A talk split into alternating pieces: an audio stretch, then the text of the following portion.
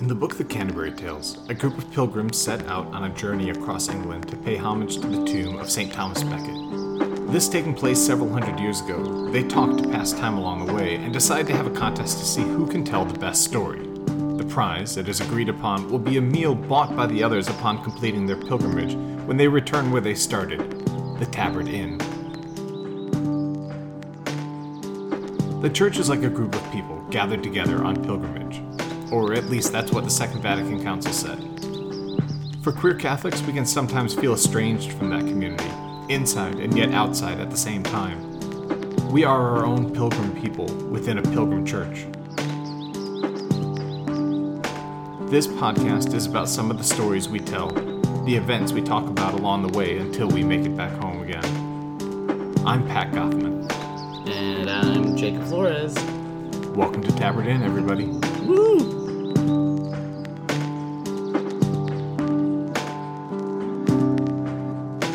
Okay, so for our first topic, the Pope visited Africa.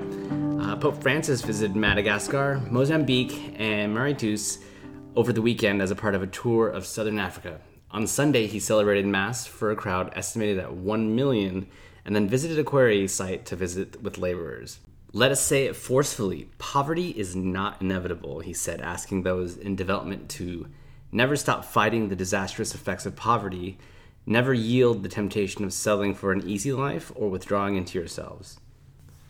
So I love that Pope Francis continues to freak out all of his handlers and all the priests and stuff that are supposed to keep him safe whenever he goes on visits. There was a moment when he wandered out into the crowd in the middle of Madagascar and just started going like deep into the crowd. Everyone who wanted to kind of like say hi and touch him and everything could and all of the the priests and everything kind of freaked out because they were like, uh, there was the Pope, and who knows when we'll see him again. Um, it's just it's it's not you know like growing up with the Pope being in the Pope mobile, mm-hmm, mm-hmm. surrounded by a glass box, like a little doll, like it's nice. And there was reasons for that. There was assassination attempts and everything, but it's really nice to seeing the Pope actually with the people. With the people, yeah, definitely. Um, I don't know why, but this brings me right back to my uh, philosophy of ethics class that I, I, took in college. Go for it. um, I'm not going to go too deep in it, but I'm just going to scratch the surface here. Um, but it does remind me um, of Paulo Freire's pedagogy of the oppressed.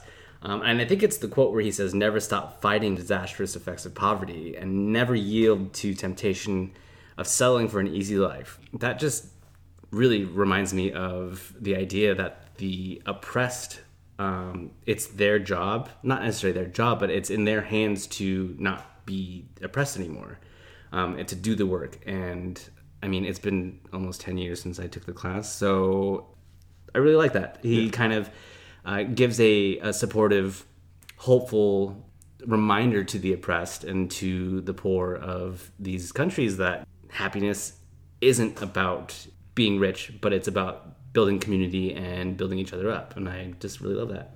And I think he continues to show how much he has a heart for the margins of the world and these places where there are great suffering. Um, seeing him go out into that crowd, it reminded me of his very first trip as Pope. Um, it was to the Italian island of Lampedusa, which is halfway in between Tunisia and northern Africa and Sicily in the south of Europe. Um, and he went to that shore to pray for immigrants who had drowned in the sea trying to make it to Europe. So he like just continues to go to these places where the world's attention is desperately needed. What a guy! What a guy! All right, what's our next topic?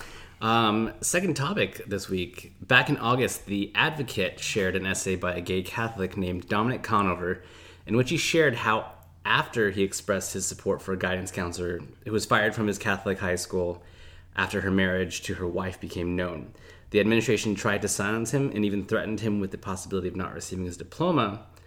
Well, a Catholic priest in California wrote an open letter to Dominic that was just published in New Ways Ministry, in which he said, You stand in the shadows of prophets such as Dorothy Day, Fathers Daniel Berrigan and James Martin, Sister Monica David, Archbishop Raymond Hunthausen, and many other Catholics who recognized injustice and spoke up about it, stirring the conscience of a nation and a church that ignored the disenfranchised and voiceless. Yet, not all prophets are welcomed or their message desirable because they speak truth to power. The prophetic voices mentioned previously were not welcomed messengers of God. Some were imprisoned while others were sanctioned by the church they served because they spoke truth to power. If you have any doubt about your decisions you have made or make in your future, try not to doubt that God loves you unconditionally. God is proud of who you are. There are always contrary voices at work to silence the prophets, but they have and will fail because God's loving kindness is for all. All right, a lot there. We thought this was worth including the the quote in in full because well, actually there's more in the letter, but we wanted to include this big chunk of it because it's so powerful hearing that come from a, a priest um, saying to a gay Catholic uh, student. This guy just graduated high school. God loves you absolutely unconditionally, and you speaking out on behalf of this teacher who was fired for um, her same-sex marriage at this Catholic high school, or she was a counselor. Um, like you are standing um, with all of these other great Catholics who who have done uh, such good things. I will say, like, it's dangerous to assume that you are a prophet just because you receive any pushback. But that being said, I do hope that Dominic, like, he hears that message and it gives him some courage to not lose heart and to keep uh, speaking out on behalf of, especially uh, queer Catholics who are employed within the the church, um, because that's how God made them, and we need them in the church. Definitely. Yeah, if it takes, you know, speaking up, and often that's the hardest part. And if he can continue to do that work in the future, I'm behind him 100%, 110%. Um, but it just blows my mind that the school threatened to not give his diploma um, and then also threatened up to expulsion to other students who that's spoke insane. out. Um, I don't have first experience, firsthand experience with Catholic um, educational educational institutions. It's but, a trip. but honestly, I don't know if I'm surprised or not. Um, but I do think that the threat of expulsion is pretty severe and very dramatic. But yeah, definitely a shout out to late Archbishop Hunthausen, rest in peace. Um, I never met the man, but my pastor, Father Ryan, back at St. James Cathedral, was very fond and very close to him. Um, definitely wish he was still around, um, just so I could listen and meet the man. Um, but he's just so inspiring. Um, if you're not familiar with his work, definitely take a peek at some of his biographies and just read about some of the work he did in Seattle. Pretty amazing stuff. Yeah, he was sanctioned by the Vatican because he celebrated a liturgy for LGBT Catholics in Seattle, in the, the cathedral there in Seattle. He's an amazing uh, amazing man. Um, also, I just gotta say, it's kind of frustrating that this priest who wrote this really lovely letter that he had to remain anonymous because otherwise, right wing trolls would write in a million letters to his bishop, and it would be a nightmare and everything. Boo. Like, I get it, but it's also exhausting. Yeah, y'all are exhausting. Steve Bannon, you need to stop. Everyone on the internet, y'all need to stop. All right, and finally, our last topic a priest from Dodge City named Terrence Klein. He wrote an interesting article in America Magazine entitled, We Think We Know What Matters Most to God. What if we are wrong? In it, he talks about how it is not enough to merely be a generically good person, but also that we have specific expectations, actual things that we are expected to live out in order to live after God's own heart. So instead of just listing off sins to avoid, he says, Consider this list of positive criteria. The Catholic Church teaches that all of these are essential to our lives as disciples, though not equally so. Rather than debate them, just rank them for yourself in terms of importance. Try, really try to refrain from arguing for your opinion.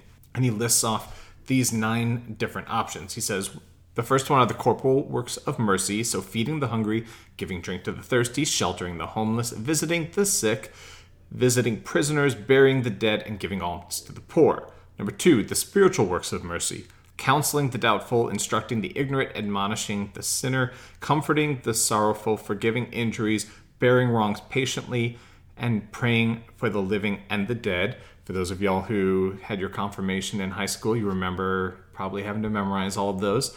Uh, number three, he says attending Mass on Sundays and holy days of obligation and resting from servile works. Number four, observing the days of abstinence and fasting. Five, confessing your sins to a priest at least once a year.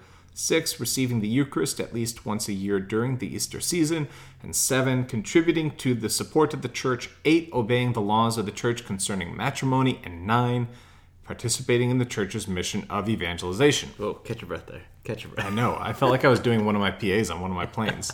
Okay, so there's a lot in there, but I thought it'd be kind of fun to try and take him up on his challenge. So, Jacob, how would you rank these nine positive affirmations of the church in order of importance to God, not to you? That is what Father Terrence wants you to do. Is there anything else that you would add? Hey, I'm gonna actually let you go first, and then I'll go after you, since I'm a baby Catholic. Okay, I'm ready. All right, so some of these have different meanings for me than what I think they do for maybe other Catholics. So I'll try and explain why I list them the way I do. But number one, I'm going with the spiritual works of mercy. So I feel like forgiveness and comforting the sorrowful and being patient, that like those are kind of like the groundwork for everything that you do as a Catholic, just as a, your spiritual life. Like those are kind of the foundation pieces. Uh, number two, I'm going to go with corporal works of mercy. Obviously, this is the stuff that Jesus actually talked about over and over again in his parables and in his admonitions to everybody. And, and I will say it absolutely baffles me how so many Catholics uh, think that building up a society around them with these issues is somehow not the role of the government.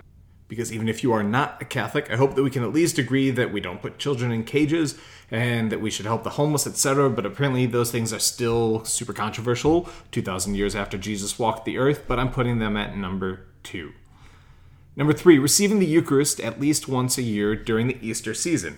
So I have a funny relationship with the Eucharist because sometimes I think the whole real presence thing is absolutely crazy, and I really struggle to believe that Jesus is truly physically present there. And then there are sometimes when I think it is the absolute most beautiful part of our faith. And at a minimum, every time I'm at Mass, I do get the impression that like God thinks this thing, the Eucharist, is really important and wants to strengthen us through this sacrament. So whether it's real or not, I'm putting it at number three. It's real. Number four, attending Mass on Sundays and holy days of obligation. So there have been periods in my life where I've really struggled with going to Mass, and I felt like I just wasn't welcome there. I struggled just emotionally to even walk through the door, but that was because of other Catholics, not because of God. So I think it's pretty magical what happens there every Sunday. Um, stopping and resting and attending a beautiful Mass has got to be up there in order of importance. Number five, participating in the church's mission of evangelization. So, not in the sense of like making everyone Catholic, but in spreading the message of human dignity and these values that can help build up a more equitable society. Like, absolutely, it's got to be up there. Uh, number six, confessing your sins to a priest. All right, as long as we're confessing here, I have to admit I haven't done this in years. Forgive me, Father. But if you get a priest who will actually witness like boundless compassion and mercy to you, it is so incredibly healing and wonderful for the soul. Like it's got to be important. Like go do it and for any priest listening, please quit being so judgy behind the screen. Like just listen and say you forgive us. Like that'd be awesome. All right, number seven, observing the laws of the church concerning matrimony. Okay, obviously, I believe that the church is going to develop on this issue and expand its understanding of matrimony to include same sex couples. Um, but just taking the generic principles of marriage being ordered towards love, like, yeah, it's, it's up there, sure. Uh, number eight, observing days of abstinence and fasting. I guess I found this to be beneficial to me, but I don't really find I don't really see how they're important to God per se. Like it helps me. I don't see how it's important to God or even how God would be looking down on being being like, "Really, you had lunch today?" So I'm I'm putting it number eight, uh, and then number nine, contributing to the support of the church. Look, I really don't think that God cares how built up the church it is. I don't think He cares about how amazing the Vatican museums are, even though they are incredible. I don't think He cares about how much property the church has, or even how well respected it is in the culture. Um, now, if you interpret this to mean more like food pantries and migrant shelters and building up like the work of the church that I listed in like number two, yeah, absolutely, sure, it's important. But until then, I'm sticking it at number nine. Um, all right, what I would add to that list, honestly, like, uh, don't be a dick. I would add that number nine. I think that's important to God to just like be kind to one another, even more so like just the way we are in the culture today of really trying to like find ways to tear other people down in order to build ourselves up like that seems like something God is like, just knock it the fuck off. Yeah, you looks like you're bringing it full circle. Absolutely. Okay. Please, I am desperate to hear your list. Okay. Um, it my list does not vary from yours very much, but um, number one and number two, I kind of put on the same same wavelength, the same level. Um, corporal works of mercy and spiritual works of mercy. Um, not sure which one should come first, but I feel that we need to help others to get a baseline in order for spiritual works of mercy to have a greater effect. Good point. I don't know. Uh, no, it's fair. Okay. It's valid. All right, three. Receiving the Eucharist once a year during Easter season. Dang, you went with number three with that. Yeah. Okay, I bump mean, it. Let's hear it. we should be getting it as much as possible, right? Yeah. Especially if we're going full real presence. Heck yeah. So I feel like the Eucharist is definitely the pinnacle of the Mass, and yes, the idea of the consecration is kind of creepy, um, but I find it to just be beautiful. I, I, Source and summit. I'm with you. yeah, the the kneeling in the pews, the priest raising the the bread and the wine up in the air, and um, I don't know if we're actually supposed to bow our heads when that happens, but when I see people to, do that, people do it. Yeah, yeah. I, I that sense of veneration I think is so beautiful. Isn't it funny how a lot of those things that when you're outside the Catholic Church, you're like, what are with these Catholics? And they, all of these like weird little ticks that they have Mm-hmm. when they go to church, and then like you actually experience it, and you're like, oh, this is the stuff that makes it really special. Yeah, definitely. I I didn't grow up Catholic, but you know, when I went to mass with uh, some cousins, I was so surprised about at how many times you guys, or how many times we stood up, kneeled, sat down, back and forth, back and forth. It just it was so mind boggling to me. Um, but I get it now, and I'm I'm it's all Holy for it. Simon says the entire time. All right, number four, attending Mass on Sunday and holy days of obligation. I definitely feel like attending Mass creates a sense of community um, with our brothers and sisters. So I definitely think God would want us to continue this and uh, have that ability to, you know, check in with everybody and uh, foster that that camaraderie and that brotherly love that we sh- we all should have, um, which kind of feeds into spiritual and corporal works of mercy. I feel. Um, next one, number five, confessing your sins to a priest at least once a year. Um, okay, so I haven't gone yet, Sinner. but I was just baptized this year, so my baptism absolved me of 33 years of sin. Blank slate, baby. So, uh, yeah, so there, there's that. But I definitely think God wants us to acknowledge our sins and talk them out with some guidance. Um, Are you are you scared for your first I one? You yeah, I was just going to say that yet. I am terrified in the sense that I'm noticing that a lot of parishes do the face-to-face um, confessions. yeah, it's a thing now. Um, I don't know how I feel about that, and I don't know how I feel about going to a priest that I don't quite know personally and I will say being very open. on my end, it's it's it's definitely it's terrifying to go to a priest that you know well, like that you've had over for dinner and stuff. Why do you feel like he's going to judge you? Eh, just like what if he remembers? Like the next time he comes over for dinner. I think I will say I've talked to several priests and they say that there's like this little grace that comes with the sacrament on their end, which is that they like they quickly very quickly forget what somebody said. Like they don't walk out and be like, "Oh, the person 3, you know, confessions ago, they really said some juicy stuff." Like it just kind of I think the the transparency um, really adds to that relationship of openness and and just creating a, a beautiful a beautiful thing. yeah. I'm just a wimp.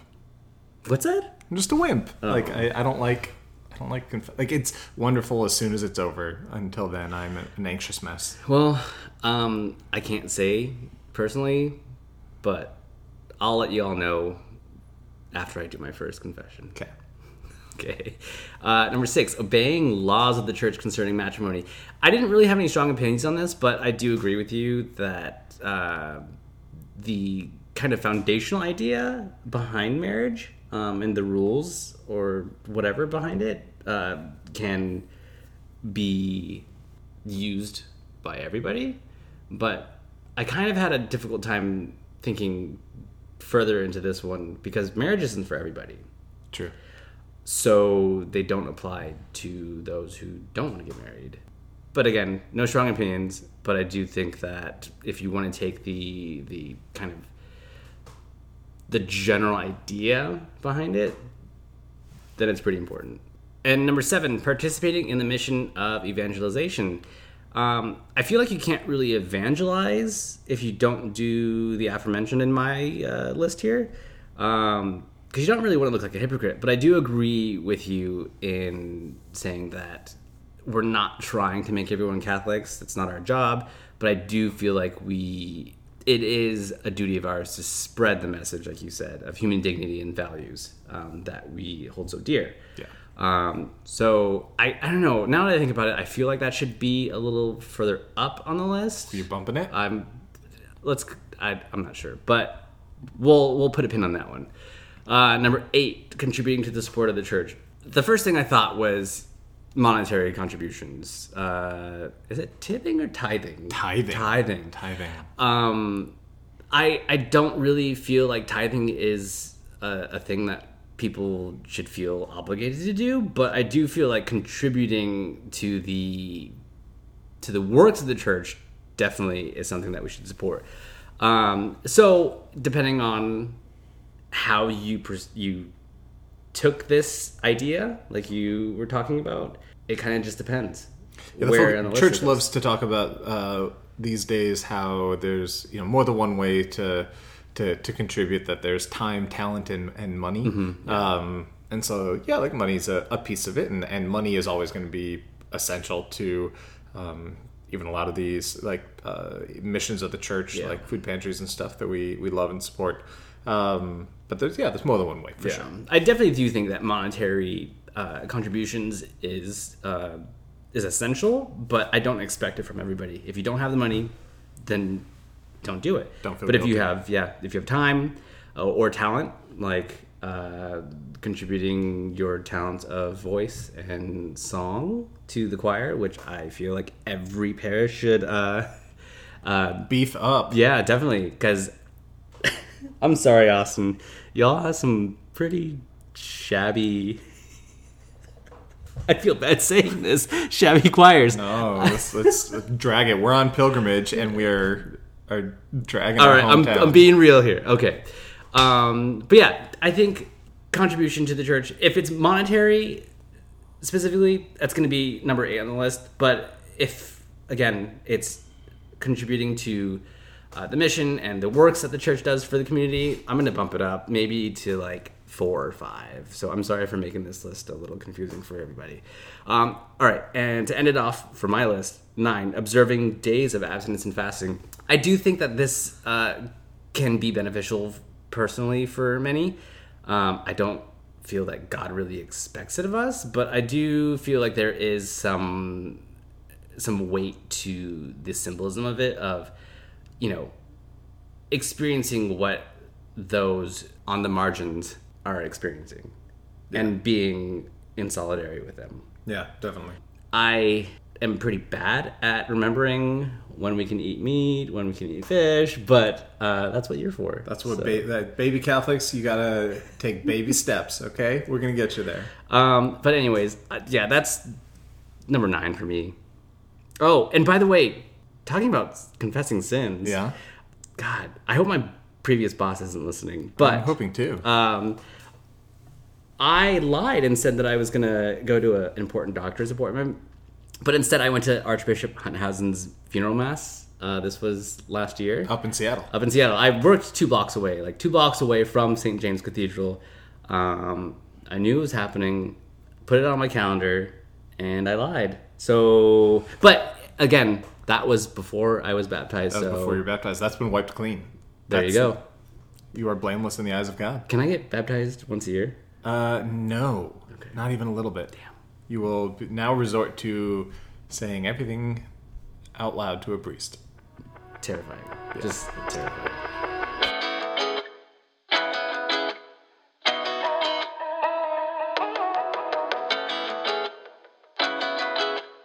All right, given that we're on pilgrimage to the Tabard Inn, what are we toasting this week, Jacob? Um, I'm gonna big send a big toast to our friends at the podcast Jesuitical for kicking off their new season. We love Jesuitical, our friends in the podcast world, and uh, absolutely, they're kicking Yeah. off a new season. We're proud of them. Cheers, to them. And I'm going to offer up a toast to McKrae Game, the founder and leader of Hope for Wholeness, where he was at for over 20 years. Hope for Wholeness was a terrible organization uh, that uh, was involved in conversion therapy and junk silence and basically tortured gay kids for a very long time. But he just recently came out as gay himself renounced all the work and has committed to working towards uh, undoing a, a lot of uh, harm that he's done over the years. I have a lot of mixed feelings about all of the torture and terrible ways that he treated everybody. I have a uh, lot of feelings years. about this. But this is a good first step, and I think that we have to celebrate him and at least say, like, welcome to the community, welcome to the family. We've got a lot of work to, to, to undo, I'm watching you. but this one's to McKrae Game. I'll raise a glass. I'll cheers. Cheers to many improvements to come and a lot of work to undo. Agreed. All right, y'all, that's it. Thanks for listening to our very first episode. If you liked it, be sure and subscribe wherever you get your podcasts, and we'll see you again next week on Tabard Inn. Bye, all.